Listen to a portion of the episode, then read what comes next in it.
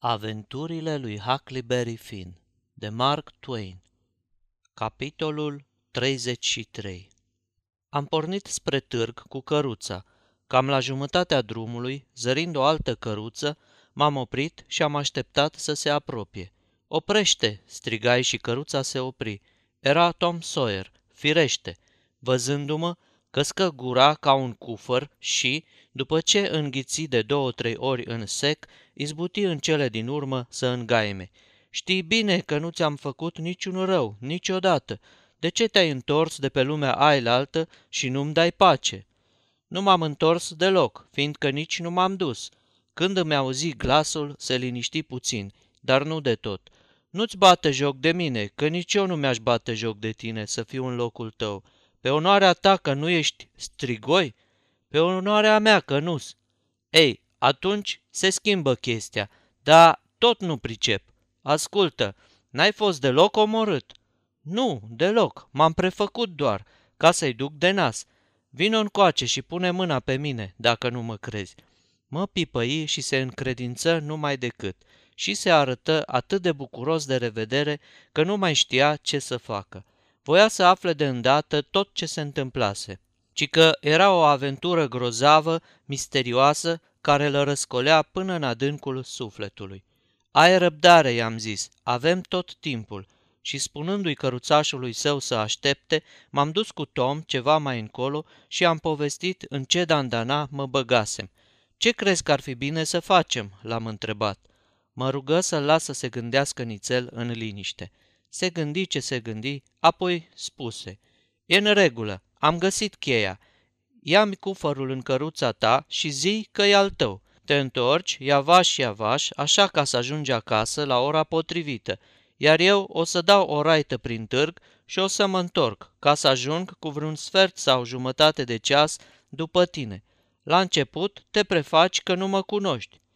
"Bine," zic eu, "dar stai nițel, mai e ceva, un lucru pe care nu-l știe nimeni în afară de mine. E vorba de un negru pe care vreau să-l scot din robie, unul Jim, știi care? Negrul domnișoarei Watson." "Ce? Păi Jim e..." Se opri și căzu pe gânduri. "Știu ce o să spui. O să spui că e o ticăloșie." "Ei, și ce? Sunt un ticălos și am să-l răpesc. Te rog să-ți ții gura și să nu mă părăști. Ce zici? Vrei?" "O să te ajut să-l răpești," răspunse el cu ochii strălucitori. Parcă mă izbise în moalele capului. Nu-mi venea să-mi cred urechilor și zău că în clipa aia Tom Sawyer a scăzut mult în ochii mei. Era ceva de necrezut. Tom Sawyer să răpească un negru? "Vezi-ți de treabă, glumești."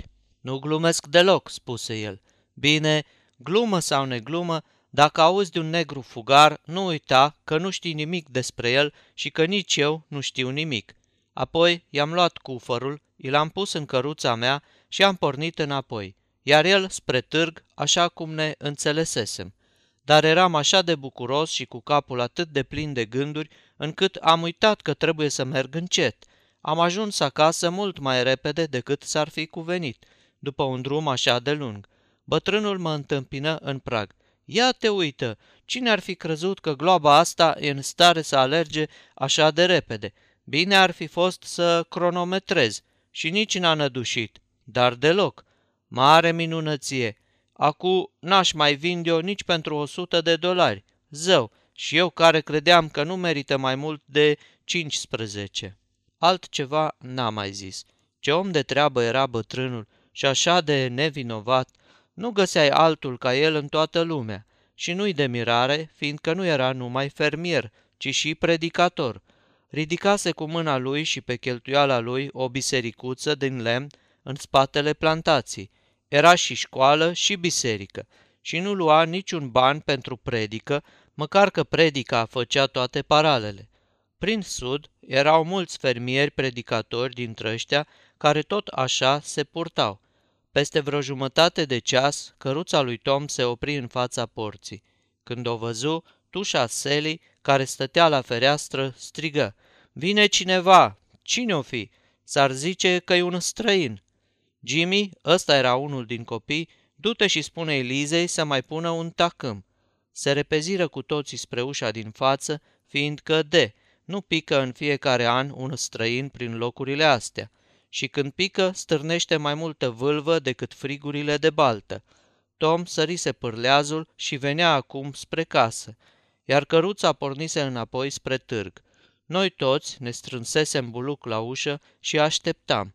Tom era îmbrăcat în straie de oraș și avea lucrul pe care îl prețuia cel mai mult, un public care să caște gura la el. În asemenea împrejurări, nu-i venea deloc greu să se poarte cu stil. Nu era el omul care să străbată curtea sfios ca un mielușel. Dimpotrivă, venea tacticos și țanțoș ca un țap. Când ajunse în fața noastră, își scoase pălăria cu atâta grație, de parcă ar fi fost vorba de copacul unei cutii cu niște fluturași adormiți, pe care n-ar fi vrut să-i trezească. "Dumneavoastră sunteți domnul Archibald Nichols?" întrebă el. "Nu, băiete," răspunse bătrânul, "îmi pare rău, dar căruțașul te-a amăgit.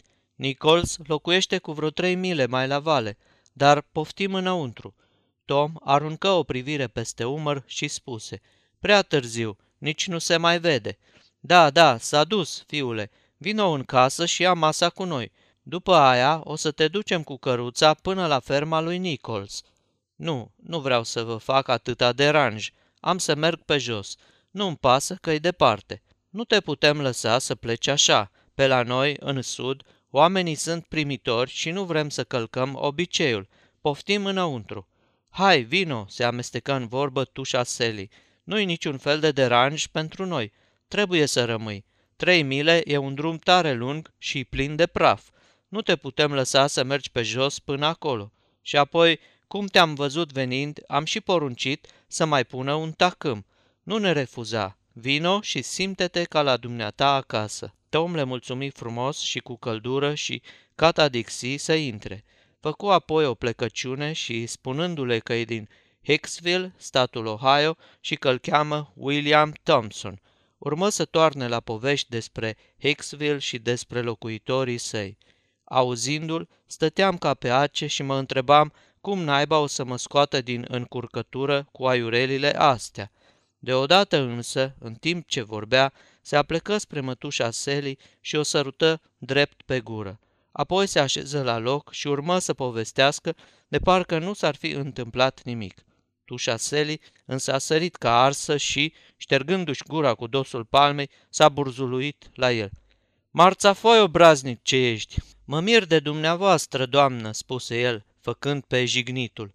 "Te miri? Ai? Dar drept cine mă iei? Îmi vine să te... Ascultă, ce-ți veni să mă săruți?" "N-a fost cu gând rău, doamnă," răspunse Tom cam spăsit. "Vă rog să mă iertați, credeam că o să vă facă plăcere." "Zurliule," izbucni ea, înșfăcând fusul și abia stăpânindu-se să nu îl azvârle în cap. "Ce-ți veni să crezi una ca asta?" "Păi, știu eu, de, așa mi s-a spus." "E nebun cine ți-a spus. N-am mai pomenit așa ceva. Cine ți-a spus?" "Păi, toată lumea, toți mi-au zis așa, doamnă." Tușa Sally clocotea de mânie. Ochii îi scăpărau și-și sucea degetele de parcă voia să-l sfâșie. "Care e toată lumea? Zi repede, cum îi cheamă, că de nu are să fie un nătărău mai puțin pe lume." Tom se ridică de pe scaun cu o mutră plouată și îi spuse, mototolindu-și în mâini pălăria, "Îmi pare rău și nu m-am așteptat la una ca asta. Așa mi s-a spus să fac. Toți mi-au spus. Sărut-o, că o să-i facă plăcere. Așa mi-au spus. Dar îmi pare rău, doamnă, și pe onoarea mea, că altădată n-o să vă mai sărut." "Zău, știi că ești bine? Cred și eu că n-ai să mai îndrăznești." "Da, doamnă, zău că n-am să vă mai sărut decât dacă o să mă rugați." "Să te rog? N-am mai pomenit o brăznicie ca asta. De când mama m-a făcut. Ai să ajungi la vârsta lui Matusalem până să te rog eu așa ceva pe tine sau pe alții de-o seamă cu tine." "Doamnă, sunt de-a dreptul uluit. Nu mai pricep nimic. Ziceau că o să vă facă plăcere și așa credeam și eu, dar..." Nu-și sfârși vorba și se uită în jur ca și cum ar fi vrut să întâlnească o privire prietenoasă. Ochii îi se opriră asupra bătrânului. "Domnule, nu-i așa că și dumneavoastră credeați că o să-i facă plăcere să o sărut?" "Nu, nu, da de unde, eu, eu nu credeam deloc." Apoi se întoarse spre mine și îmi spuse, "Tom, Nici tu nu credeai că tu șasele o să mă primească cu brațele deschise și o să-mi zică, Sid Sawyer? Dumnezeule, izbucni ea repezindu-se la el, mă, derbedeu obraznic ce ești, nu ți-e rușine să-ți bați joc de oameni în felul ăsta? Și dădu să-l îmbrățișeze, dar el o îndepărtă. Nu, mai întâi roagă-mă să-ți dau voie. Ea îl rugă fără să stea pe gânduri, apoi îl strânse în brațe și îl sărută de o mie de ori. În cele din urmă îl trecu bătrânului care adună, cum s-ar zice, firimiturile. Doamne, ce surpriză!" spuse ea după ce se mai răcori. Nu ne-am așteptat deloc să vii și tu. Sora mea nu-mi scrisese decât de Tom." Așa-i, trebuia să vină numai Tom," răspunse el, dar am rupt pielea de pe ea să mă lase și pe mine să plec. Și până la urmă mi-a dat voie. Pe vapor, eu și Tom ne-am gândit că ar fi o surpriză strașnică să sosească doar el aici, iar eu să zăbovesc pe drum și să mă dau apoi drept un străin. Dar am săvârșit o mare greșeală, tușă Sally. Ăsta nu-i un loc potrivit pentru un străin. Firește că nu-i potrivit pentru niște obrăznicături ca tine, Sid. Meritai să-ți mut fălcile. N-am mai fost de nu știu când păcălită în halul ăsta, dar nu-mi pasă. Ca să vă am aici, aș înghiți și o mie de păcăleli de-astea. Hm, ce îndrăzneală! Când m-ai pupat, era să înlemnesc de uimire. Zău așa! Am luat prânzul în tinda aia largă dintre casă și bucătărie. Șapte familii s-ar fi putut hrăni cu mâncărurile aduse la masă. Toate erau fierbinți și nici pomeneală de carne de aia fleșcăită și ațoasă, care zace toată noaptea în dulăpior, într-o cămară umedă, și a doua zi dimineața are gustul unei fleici reci de canibal mort în ajun. Aceasta este o înregistrare cărți audio punct e u. Toate înregistrările cărți audio punct e u sunt din domeniul public. Pentru mai multe informații sau dacă dorești să te oferi voluntar, vizitează w w w punct cărți audio punct e u. Unchiul Silas binecuvântă îndelung bucatele, dar era o plăcere să-l asculți, mai cu seamă că în tot acest timp mâncarea nu se răcea deloc, cum se întâmplă de obicei în astfel de ocazii. După ce ne-am pus burta la cale, ne-am așezat cu toții la taifas și firește că Tom și cu mine am fost numai urechi, dar degeaba, fiindcă ăia n-au pomenit nimic de vreun negru fugar, iar nouă ne-a fost frică să aducem vorba despre chestia asta. Dar seara, la cină, unul din băiețași spuse, Tăticule, ce-ar fi să mă duc la teatru cu Tom și cu Sid? Nu se poate, răspunse bătrânul. Cred că astă seară nu joacă și chiar de-ar juca, nu-ți dau voie să te duci. Negrul fugar ne-a povestit, mie și lui Burton, cei cu trupa aia de pungași. Burton zicea că o să dea de veste tuturor, așa că, la ora asta, cred că trântorii ăia au și fost alungați din târg. Va să zic că așa stăteau lucrurile, dar nu mai puteam face nimic. Tom și cu mine urma să dormim în aceeași odaie și în același pat. Fiind obosiți, le-am spus noapte bună și ne-am dus la culcare îndată după cină. Cum am ajuns sus, am ieșit pe fereastră, am coborât pe paratrăsnet și am pornit spre târg. Eram sigur că regele și ducele n-aveau habar de ce așteaptă și, dacă nu mă grăbeam să-i previn, avea să fie vai de pielea lor. Pe drum, Tom îmi povesti cum toată lumea crezuse că am fost omorât și cum nu mult după aceea babacul a dispărut și nu s-a mai întors de atunci. Mi-a spus apoi ce vâlvă stârnise fuga lui Jim, iar eu i-am povestit despre cei doi potlogari, despre minunea regească și despre călătoria noastră pe plută.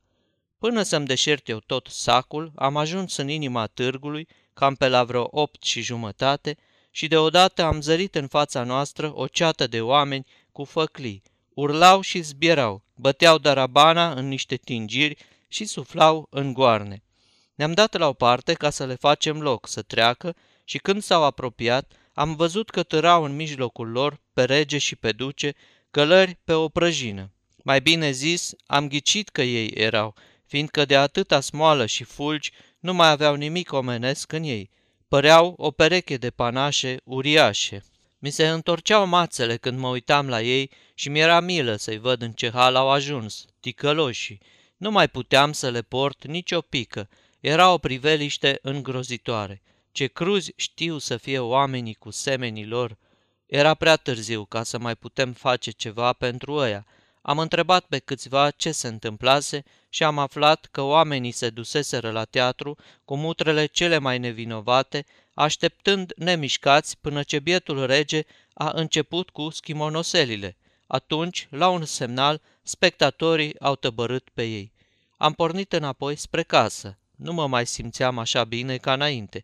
Mi-era rușine și silă, deși nu săvârșisem nimic rău. Așa se întâmplă totdeauna. Fie că faci bine, fie că faci rău, tot una e. Conștiința omului n-are nicio noimă și, oricum s-ar purta, tot în contra lui se întoarce. De-aș avea un câine la fel de ageamiu ca o conștiință, i-aș da șoricioaică, zău așa. Conștiința asta ocupă mai mult loc decât toate celelalte măruntaie ale omului, măcar că nu e de niciun folos. Tom Sawyer e de aceeași părere. Sfârșitul capitolului treizeci și trei.